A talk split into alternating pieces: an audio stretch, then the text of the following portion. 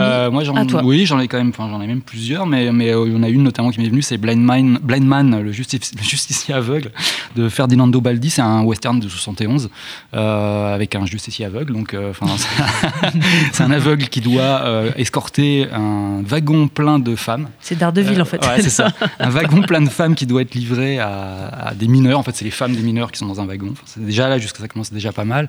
Et en fait, il se fait, qui se fait, le, le wagon se fait détourner par Ringo Starr, hein, euh, voilà, qui euh, euh, veut en faire des prostituées, voilà. Et donc le, donc on a donc un aveugle qui, court après Ringo Starr pour récupérer un camion plein de nanas euh, qui, qui savent pas si elles sont mariées avec des mineurs ou prostituées. Et je, a- prends celui-là parce qu'il y a notamment des, beaucoup de scènes surréalistes et qui sont assez proches de ce qu'il y a dans C'est bons et les cadavres.